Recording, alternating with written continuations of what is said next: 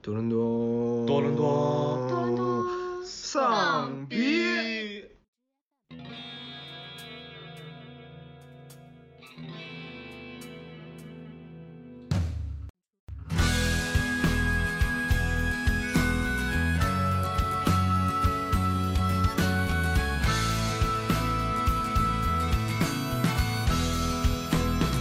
Hello，大家好，欢迎大家收听新一期的多伦多丧逼。我是跟亲爱的观众朋友们久未见面、身心俱疲的赵儿。我是从未跟观众见过面的阿花。嗯，我是呃刚刚看完《隐秘的角落》最后一集的露娜。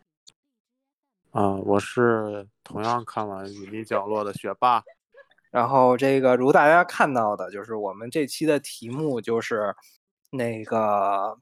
讨论这个隐秘的旮旯儿，那、不是隐秘的角落 不好意思，北北京话上来了。对，就是因为这个剧最近很火嘛，所以就是我们今天也是就是想这个借着这个热度来讨论它一下，然后提升一下我们自己的热度。当然，在这个说这个之前，那么我们应我们会这说一下，就是说最近有什么在北美这边大家知道有什么这种比较火爆的新闻吗？什么之类的，来给这个海内外各地的观众朋友们这个分享一下。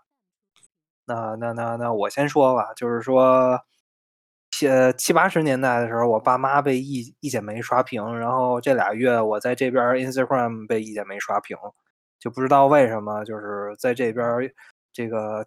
年前年前儿的时候，费玉清刚刚这个提出了永别永永别艺术圈儿，然后接接着他的一剪梅就火起来了，然后现在就是。在我的脑海里，就是说一想起这首歌的话，我就想起了费玉清、蛋哥跟以正这三个人。那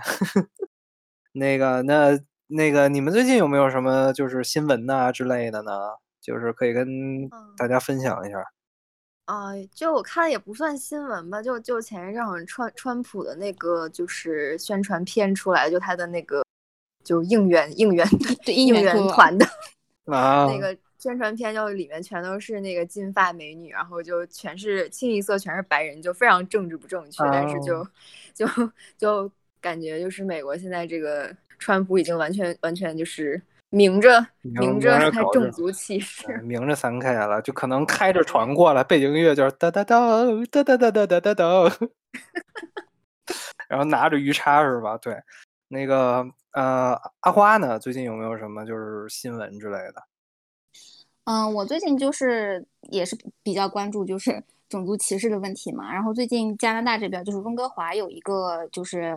华裔的女生，就是在 UBC 上大学的，她也是被警察暴力执法了。然后那个呃照片和视频发出来也是挺挺触目惊心的，就是她她是。嗯，报警的人，然后就她可能是本身心理有一些问题，然后有自残倾向，所以她就是提前告诉警察了，然后就叫警察来阻止她嘛，就带她去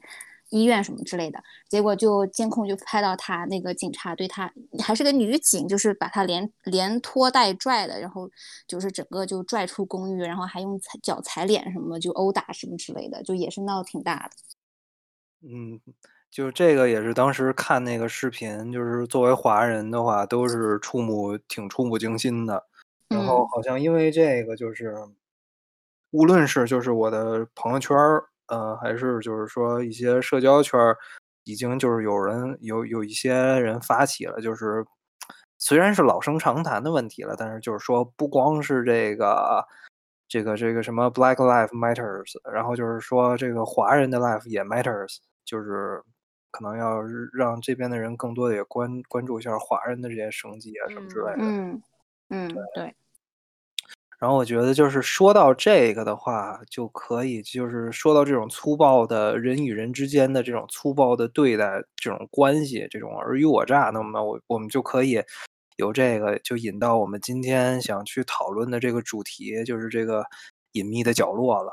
然后露娜今天刚看完这个故事是吧？那露娜就可以嗯就是简短的介绍一下这个剧情。对，这儿就是剧透警告啊，这个前方前方一直高能，然后希不希望剧透的同学们请迅速撤离。好，露娜可以开始表演了。哦，好，嗯，这个电视剧大概讲的就是三个小，然后他们就是呃有一个小女孩，就是她想要钱就救她弟弟，然后就当时就正好一起玩的时候看到了一个人他杀他的岳父岳母的那个情景就录下来了，然后他们后来就是这个来那个敲诈这个杀人犯，然后要这个钱，然后整个这个故事大概就是围绕这么一件事情展开的。啊，完了啊，没了。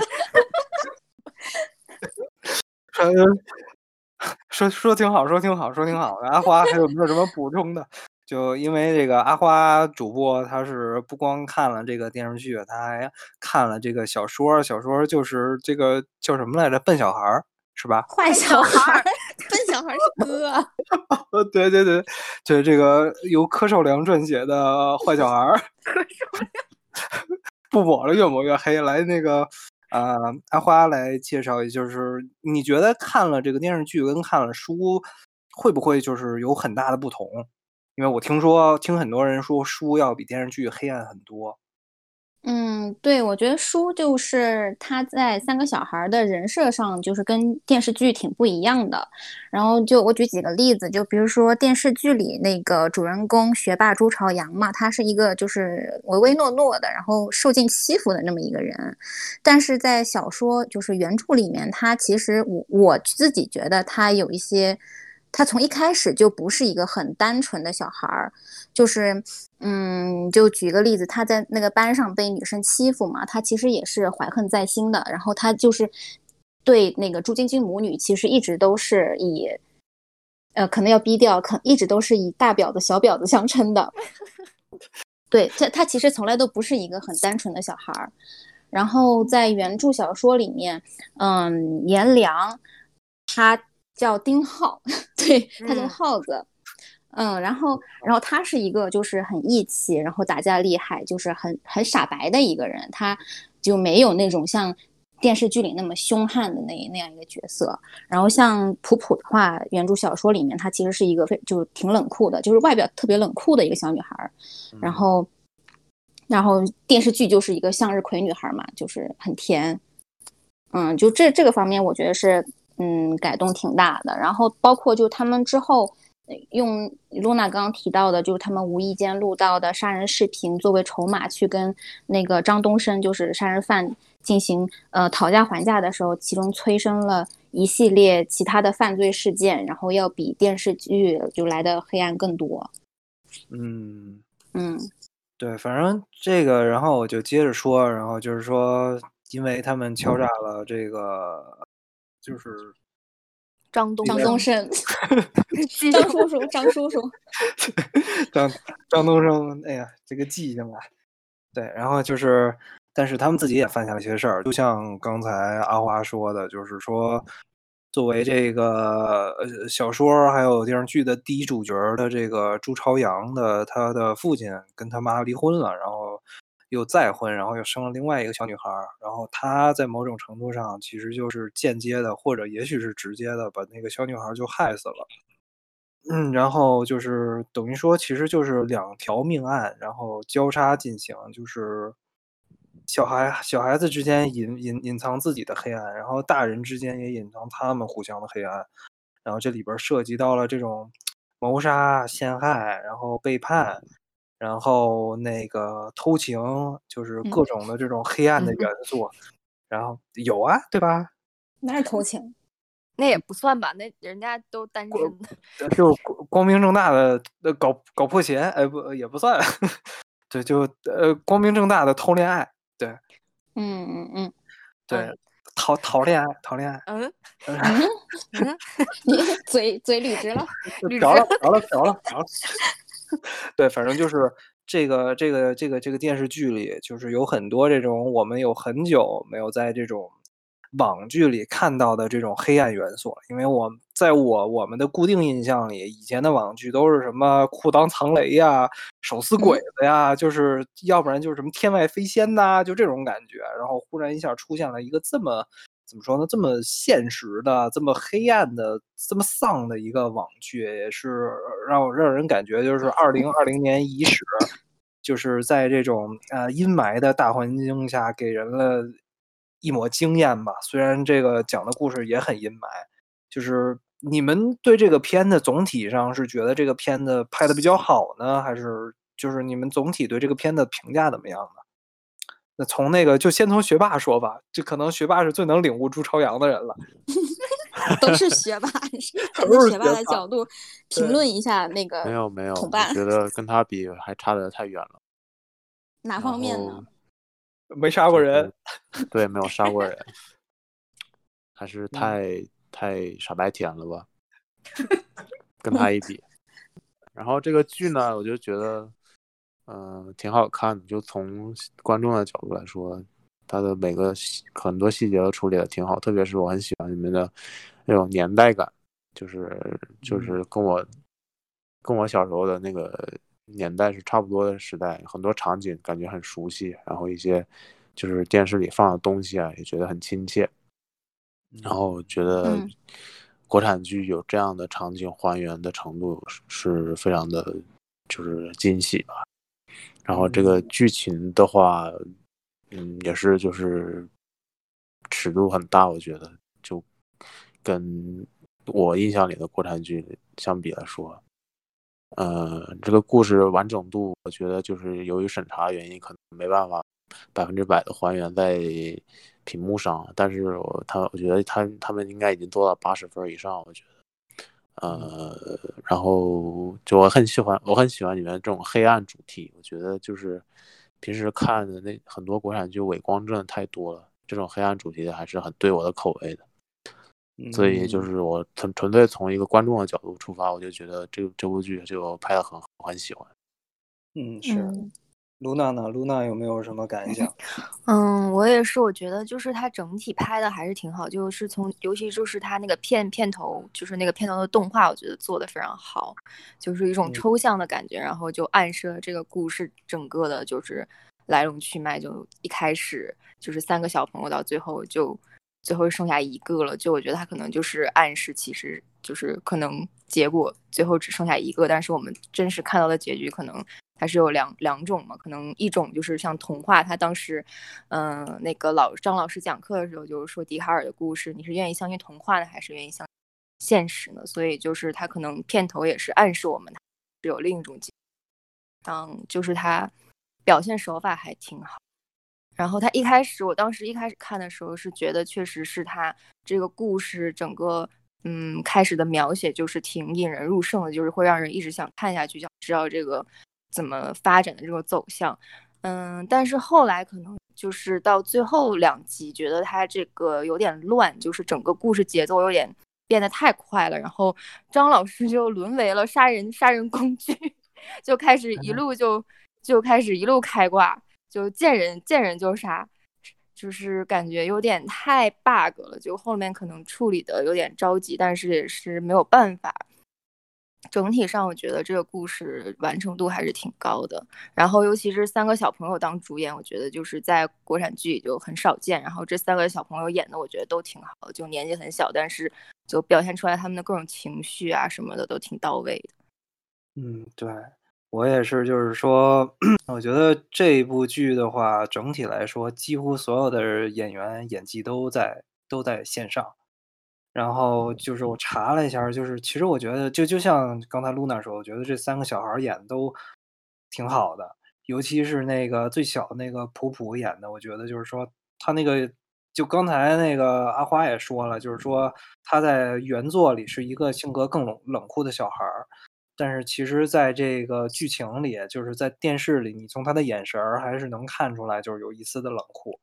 所以我觉得，就是说，无论从这种眼眼神、眼神，还是还有这种演绎来说，我都觉得他演的还是不错的。然后我后来就查了一下这个普普的，就是说这个演员的年纪，我发现这孩子居然是一零后啊！居然是 哇，那不是才十岁呀？我就感我就感觉这个我跟他之间不光是代沟了，已经有一层厚厚的厚障壁了，就是 就是这种感觉，就是说。对，现在这么小的小孩，也也就是说，他可能拍这戏的时候才九岁，就已经有了这么好的演技。我觉得说，如果这样的话，那我觉得就是说，中国未来的演艺圈呃未来可期，我觉得是好事儿，嗯真的是好事儿。对，然后还有刚才也是，就是露娜说了，就是说这部片子的话，可能前九集或者前十集我可我可能能打满分儿，但是后两集我我也觉得就是拍的太乱了，我顶多也就给他六七十分儿这样，就是嗯因为其实就是就无论是这部剧多黑暗，但是因为现在的中国的这种啊、怎么说呢？这种电视剧情管理机制度就已经导致了我们在看这部剧开始的时候，我们就已经能预测到结尾了，就是说坏人肯定会被绳之以法。对，嗯嗯所以其实结尾的两个镜头就是都不出我所料。第一就是这个杀人犯，这个热心市民，呃，杀手张，对，那个就是被这个就地正法。这个我当时是想要不然就是就地正法，要不然就绳之以法。结果他就是就地正法了。然后还有就是这个朱朝阳去向警察去这个坦白了自己的这个事儿，无论，但是他拍摄的手法很隐晦了。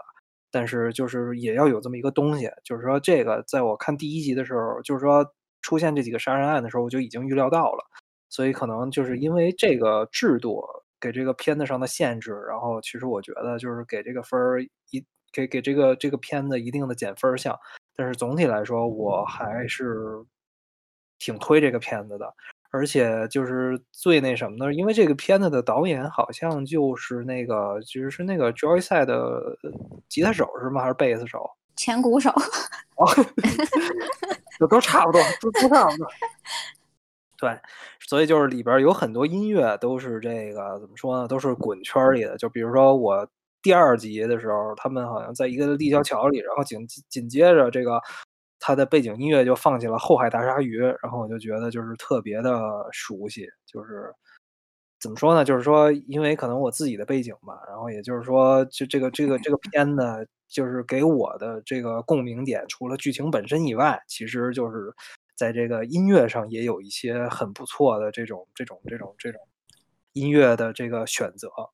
嗯然后，反正总体来说，我觉得这个片子就是，呃，近年来少有的这个探讨人性的恶的一部片子。然后，包括现在网上喧嚣尘上的有很多这种彩蛋的这个这个片子里的伏笔啊，什么东西，就是无论是过度解读呢，还是就是说怎样呢，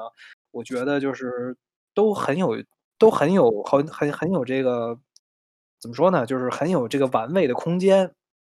就比如说他那个里边有一个比较著名的议题，就是说这个朱朝阳，然后在小说里其实是不是就暗指了他杀了他妹妹？我嗯，不不是暗暗指他就是做了挺多恶事，他其实是非常恶的、非常恶劣的一个小孩。我觉得就是，嗯、我看这个电视剧之后，就是跟原著对比，我觉得剧本改的非常的好，就是他，嗯，根据人物的这种性格，我觉得就是他做了很多的完善，然后让人物就更丰满了。然后像原著的话，它其实就我觉得还是略显，呃，二维了一些，就是在这方嗯面。就比如说举一个例子，就是关于嗯、呃张东升这个人，就其实电视剧他其实是他是不是一个百分之百的恶人，就是你看到后面你会觉得，哎，他是不是对嗯。普普产生了一种关于有一些类似于父爱的感情什么的，然后他对小孩其实那个时候是有示好的，就请他们吃快餐的时候其实是示好的，嗯。最后又又有一种就很可怜被骗了那种感觉，就有这种起伏，我觉得是剧本改特别好。包括就是我我我看网上说，嗯，他秃头的那个设计是 是秦昊自己设置设计的，那个我觉得也特别好，就是对让这个人就是更有一种阴森恐怖，包括他内心戏的一些演变的空间吧。然后，嗯，在原著小说里其实并没有这嗯些细节，我觉得就是剧本改的是，就他们真的是挺挺琢磨琢磨这个戏，嗯，剧本琢磨挺挺好的。也是，就是说，现在说到秦秦秦昊的话，之前都是想到的都是什么女装大佬啊，要不然就是 对对，然后现在就是对，然后现在就是现在就又多了三个标签儿啊，除了女装大佬跟伊能静的老公以外，然后现在又多了三个标签儿。那第一肯定就是那个那个那个上山嘛，拍照嘛，然后一对一服务啊，摆脚啊，对，这是第一起爬山嘛？一起爬山嘛，对。然后第二个，第二个肯定就是说这个，呃，嗯叫什么来着？就是那个腰疼、秃头，这都是肾虚的表现。嗯，这这这这，然后第三个就是每次现在想到他，就是有一个代代名词嘛，就是雷锋式杀人狂，就是热心帮助别人，同时把热心帮助的人都弄死了，就是这种感觉。对，然后那个阿花可以接着说。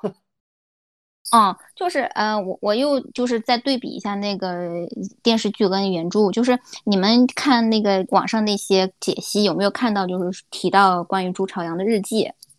啊，我啊，有看到，嗯，那个就是我觉得是原著特别出彩的一个地方，也是就是嗯就是说朱朝阳这个小孩儿，就是说他其实并不简单。然后我我就大概说一下原著的里面的设设置吧，就是说他到嗯，就是他们三个小孩儿跟嗯张东升讨价还价的后期，就是发生了一系列的犯罪事件之后，然后朱朝阳有一天突然开始写日记了，然后就没日没夜的写，嗯在家家里也写，在学校也写，然后他学校那个同桌就问他说：“你写啥呢？”他说：“哦，我我就随便写写，我练笔呢。”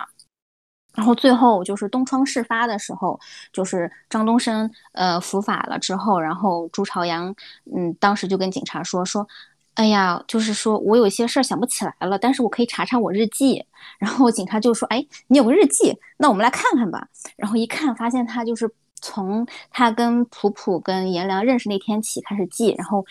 就是每一天都记那些他们发生的事情嘛，那些细节。然后他就是他是这么叙述的，他说颜良就是个打架王，就是完全是以暴力来。呃，就是取胜，然后普普就是一个不良少女，然后她以前还背过命案，就是他们两个之之前不是都在那个呃孤儿院嘛，然后说他们两个特别坏，然后就说嗯总是操操控我做这个事情，我其实根本就不想干这些事情，然后他把所有的锅都推给了这两个小孩儿。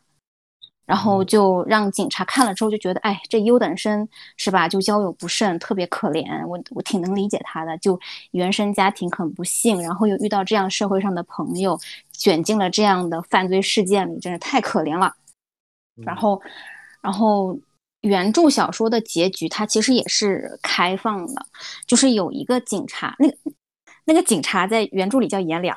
然后嗯，我知 道，对，然后他就有一个有一个直觉，就是说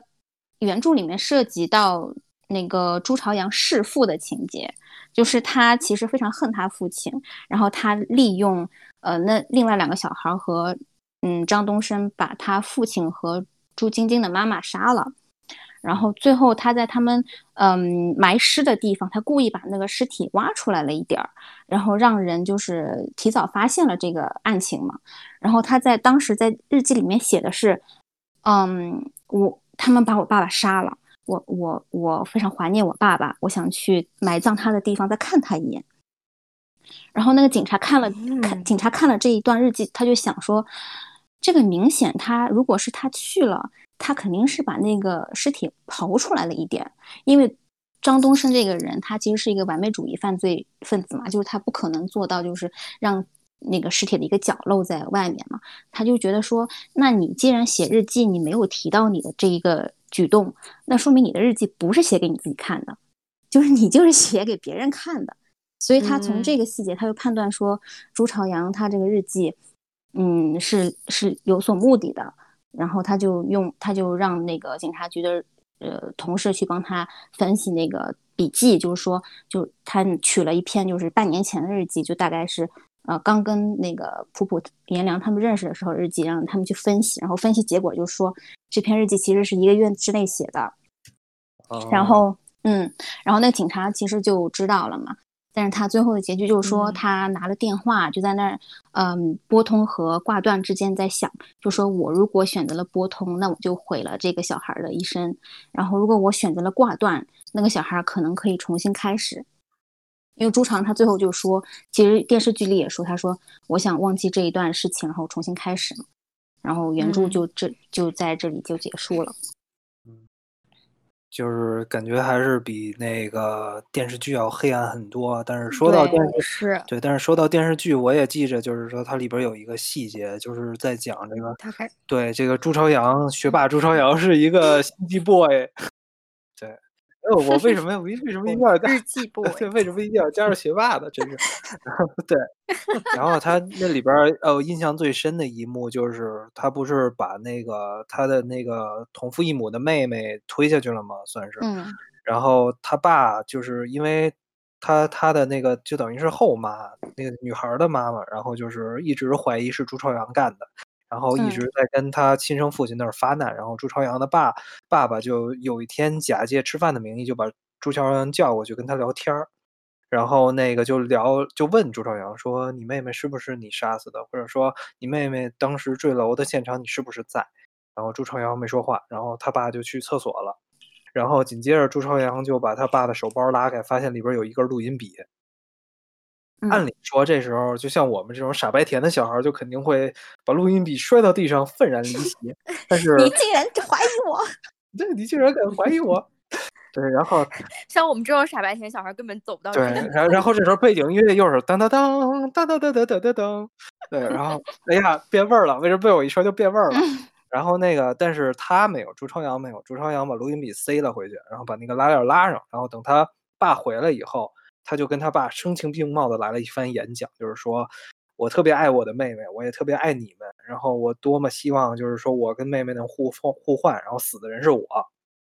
但嗯是大人哪有那么蠢呢？就是他自己觉得自己的计划天衣无缝，但是他爸回家听这个录音的时候，然后在那个电视里很很很明显的切到了就是那个声音的那个音轨，然后里边很明显的录下了他开拉链儿，然后跟那个关拉链儿的关那个手包拉链儿的那个声音，所以他嗯。爸其实就知道朱朝阳在演，这也就是为什么就是说那个这个剧里埋下的伏笔，就是其实朱朝阳就是杀了他的妹妹，只不过他很隐晦的表现出来，而且他爸其实是知道，但是他爸出于父爱一直在呃袒袒护或者就是掩这个这个庇护着他，就是就是这样这这么一个故事。所以我嗯觉得，无论从这个电视剧呢，还是从小说里，就是都体现出了，就是说人年纪可以小，但是你人性的恶跟你年纪的大小是完全无关的，我是这么觉得的。然后，反正我对这个片子全通篇看下来，我觉得他要想阐述的一个东西就是人性的恶。无论你年纪的大小，再是再怎么说呢，再规范、再规范的、再再再这种模范的公民，心里肯定都存在着某些恶。再恶的恶人，他肯定有自己的价值观，然后这个价值观里也肯定有善良的一面，就像那个，就像那个雷雷锋式杀人狂张叔叔一样，对。有事张叔叔，无事张东升。对 对对，所以就是说我我是希望就是说通过这个剧，咱们可以再引申一下来聊一聊，就是你们对这个，我之前大家都说人之初性本善嘛，但是自从这个呃千禧年之后，这个一零年以后丧文化流行，现在大部分的人说的更认同的说法都是人之初性本恶。那么我觉得，我不知道你们对这句话有什么看法，可以先从学霸说吧。嗯，我很同意这句话呀，你说恶还是善呢？你同意哪个呀？恶呀。嗯嗯为什么呀？就我小时候就觉得，小时候就觉得，就是人性都是都是恶的，没有没有善的。嗯，嗯所以，可能是因为就是暑假作业太多了吧，有什么关系？太 欠了怨恨对这个。你这个，想法很危险。对你这个想法很危险。对，哎，那我现在工作这么多，我是不是也要报复社会了？嗯，你哪天哪天你你你老板死了，就是你干的，对我我我从现在也开始写日记了。我特别喜欢我的老板，我特别爱我的老板。对，那那个就是呃，学霸以前有没有经历过这种人性的恶的事情什么之类的，或者就是只是哎呀，我现在就在经历啊，你为什么看我？没有没有，就我现在不是在找工作嘛，然后我发现就大部分人他是其实内心是很冷漠、自私的，嗯，是的就，是你在 LinkedIn 上加那些人，大部分人是不会不会理你的，嗯就是理你的人是少数。给你发，就是你你给他发那种就是 message 说，我想你想找他聊一聊，大部分人是不会理你的。嗯，不，我觉得你不能这样看事情，你要看好的一面。不不不，我觉得不是，我觉得就是，嗯如果我我我没事儿给陌生人，比如说我我要是收到陌生人的来信，说有有空喝杯咖啡吗？我应该也不会理，害怕，害怕。也不会这样说，对没又没了。对，其实有人如果这样联系我，我应该也不会理他。嗯，但是你换一个角度，就会觉得人性很恶了。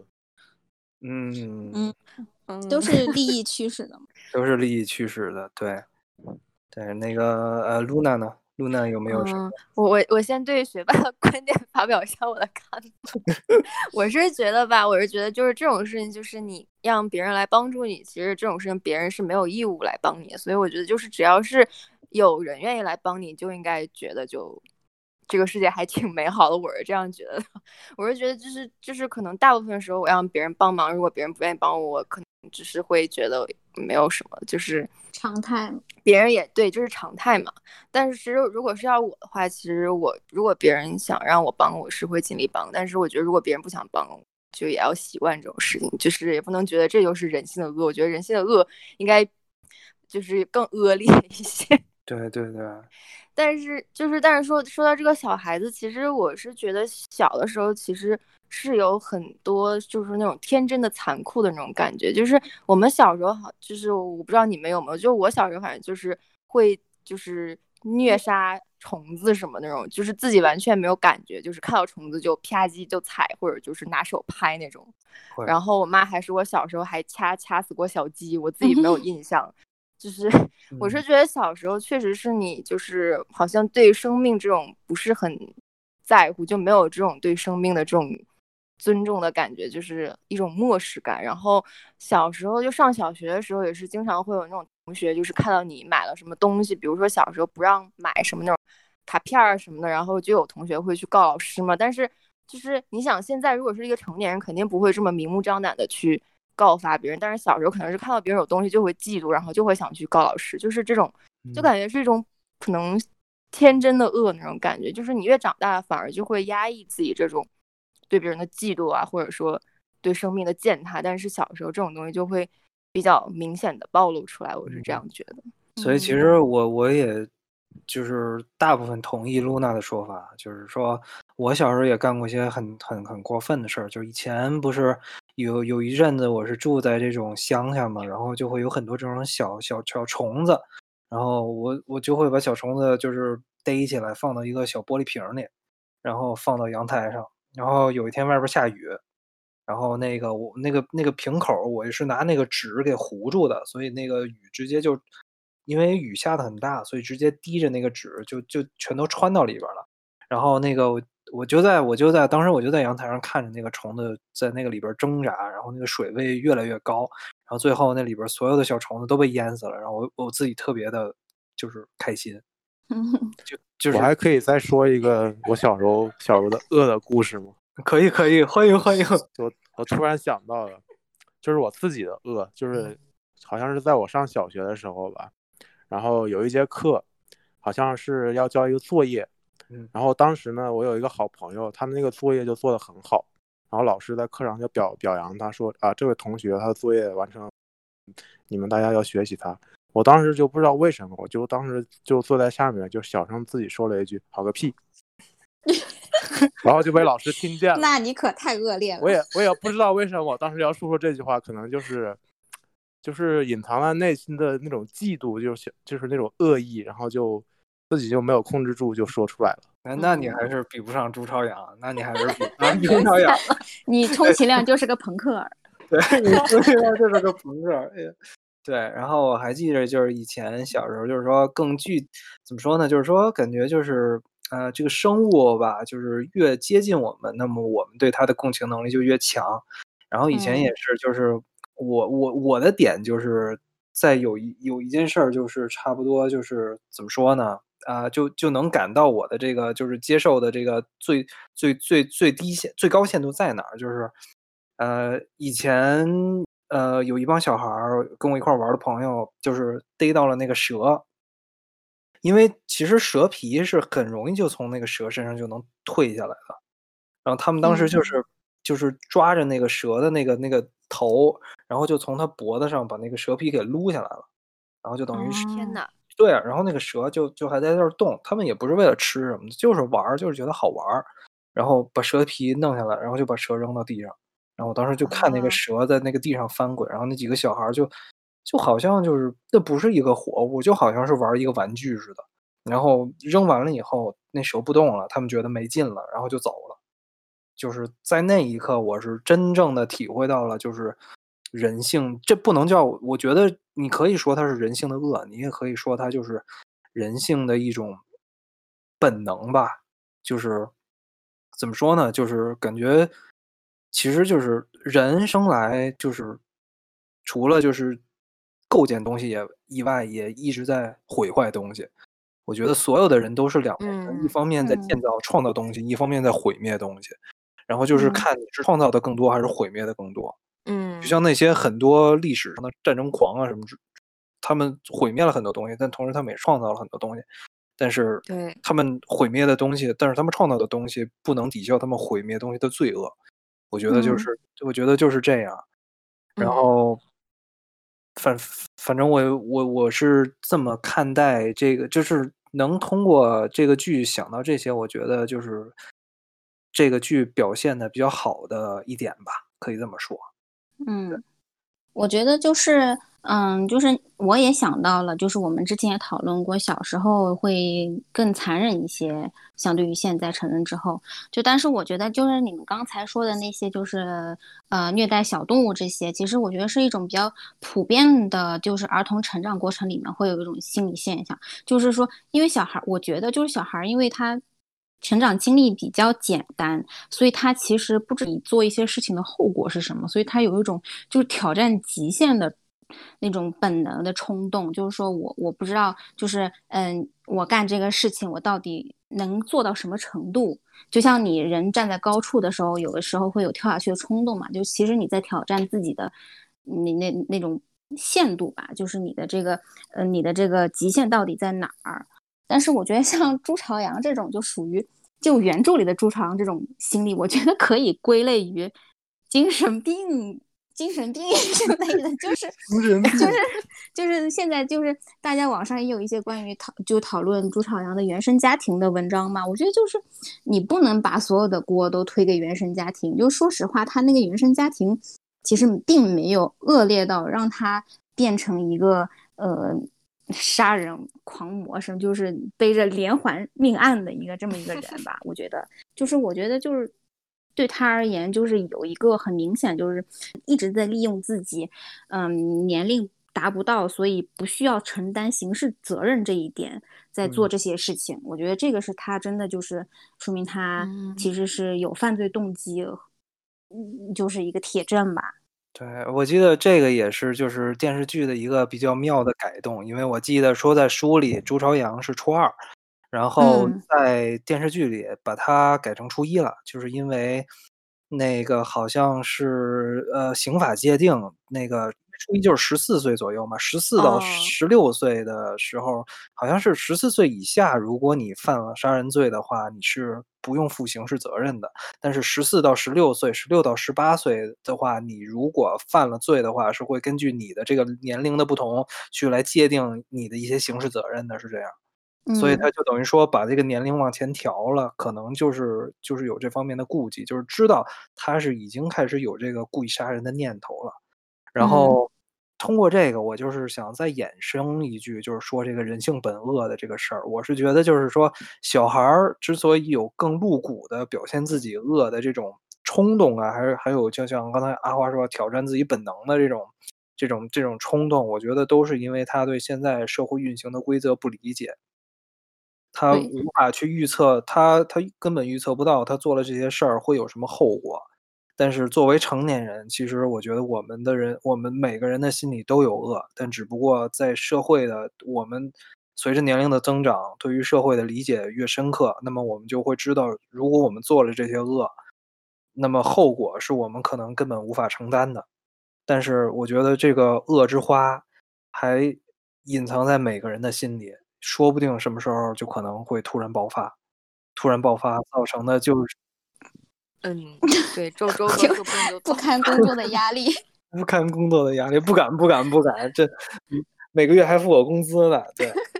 对。但是我就我就说，就是说，我觉得人这个东西，就是说，你无论是小孩儿到你长大，还是作为老人，就是每个年龄段你的恶都是随你常在的。只不过现在我们社会有健全的法治，就其实很有效的抑制了我们每个人心里的恶。但是，一旦有一个机会可以让你释放你的恶呢，我相信每个人都可能会变得非常的恶。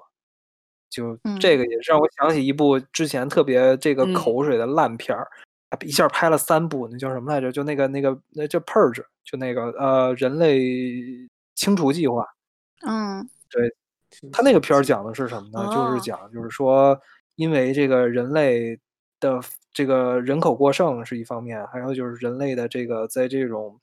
这种道德与法律的重压下，就是心理压力增大，自杀率提高，所以政府为了就是缓解这方面的顾虑，所以就设定了每年有一天，就是所有的人杀人不用负任何的刑事责任。然后就因为这个，所以就是说，每年的一天，就是所有的人就像是发了疯一样的去拿起自己的，无论是刀啊、枪呀、冷兵器、热兵器啊，然后去敲各家的门，然后去屠杀每个家里的人。我觉得这个虽然这片儿拍的很 low 吧，但是我觉得这也是一定程度上就是显示了，就是支持了，就是我们对人性本恶的这个观点的一些呃支持吧。我是我是这么想的。对嗯嗯，看这个片子，其实我有一个问题，就是说，嗯，现在其实很多是，嗯，就关于小孩子犯罪，就是未成年人犯罪的新闻挺多的，就什么十几十几岁的男孩儿，什么强奸未遂把十几岁的女孩从楼下推下去啊，那些案子其实真挺多的。其实就西方其实也很多，就是十几岁的小孩杀被被命案的那种。然后每次就会有人就是在网上说，我们是不是应该在未成年人保护法里面，就是把这个承担刑事责任的年龄降低一点？就你们怎么看这个事情？呃，这个我觉得就我又想起了一部电影，之前一部日本的电影也探讨了同样的问题，然后那部电影也拍了两部，叫《大逃杀》。对，他他那个他那个电影的背景就是说，因为日本的未成年人犯罪率越来越高，所以日本嗯政府制定了一个计划，就是把所有的这个犯过恶劣的这种品行的错误或者刑事错误的未成年人，全都集中在一个岛上，然后在一定时间内互相厮杀，最后幸存的一个人，你获得了机会就可以再活下去。这样的话，同时消除了这种犯罪人口。另另外一方面，这个全程会被转播出去，又增加了收视率，增加了经济来源。就是说，虽然虽然很残忍吧，但我觉得无论是人类清除计划还是这个，其实也都不失为一种方法，但是就是非常不人道的一种方法。但是但是再反过来说，那你对这种不人道的人，你要用人道的方法吗？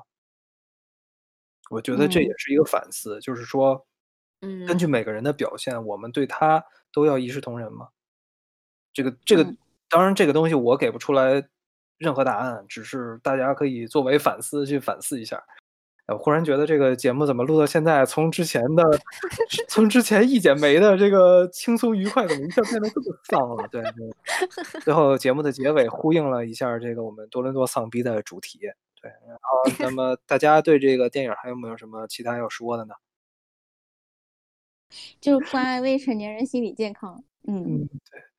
呃，就是日日日行一善，这个对日善一行，呃，不对，呃，对对，反正就是一定要这个不要不要不要作恶，尽量行善。我就相信这个什么事儿都还是有因果报应的。嗯，对，嗯，那最后学霸来总结性的说一句吧。小孩儿还是要认真学习，不要 就跟不好的孩子在一起玩儿。你 是朱朝阳的妈妈吗？学生就是要以学习为重，猪妈妈，对，行，那喝反正喝热牛奶。喝热喝热牛奶，热牛奶，对，反正就是这个，我们也 Q 了几部电影，然后同时也推荐，就是各位听众朋友们，这个隐藏隐秘的角落真的是一部就是不可多得近年来不可多得的一部网剧。然后虽然已经很火了但是我还是极力的推荐大家可以去收看。那行那咱们这一期节目就先这样了。然后非常感谢大家的收听然后我们下期再见拜拜拜拜。拜拜。拜拜